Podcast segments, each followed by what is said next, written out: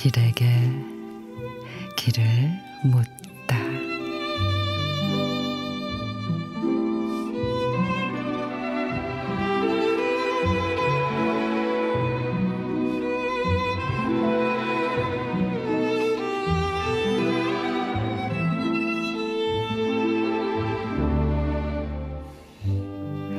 미리 아파했으므로 정작 그 순간은 덜할 줄 알았습니다.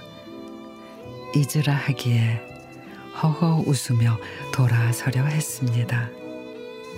그까지 그리움이사 얼마든지 견뎌낼 줄 알았습니다.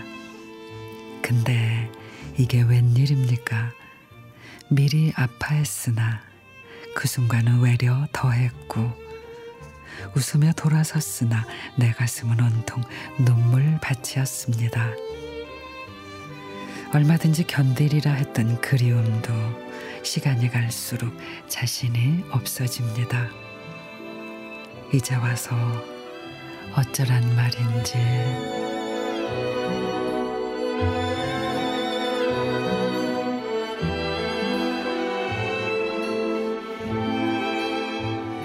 이 정아 시인의 미리 아파했으므로 예견됐던 이별도 막상 마주하면 가슴이 찢어질 듯 아프고 시련의 파도는 횟수를 거듭할수록 해일이 돼 밀려옵니다.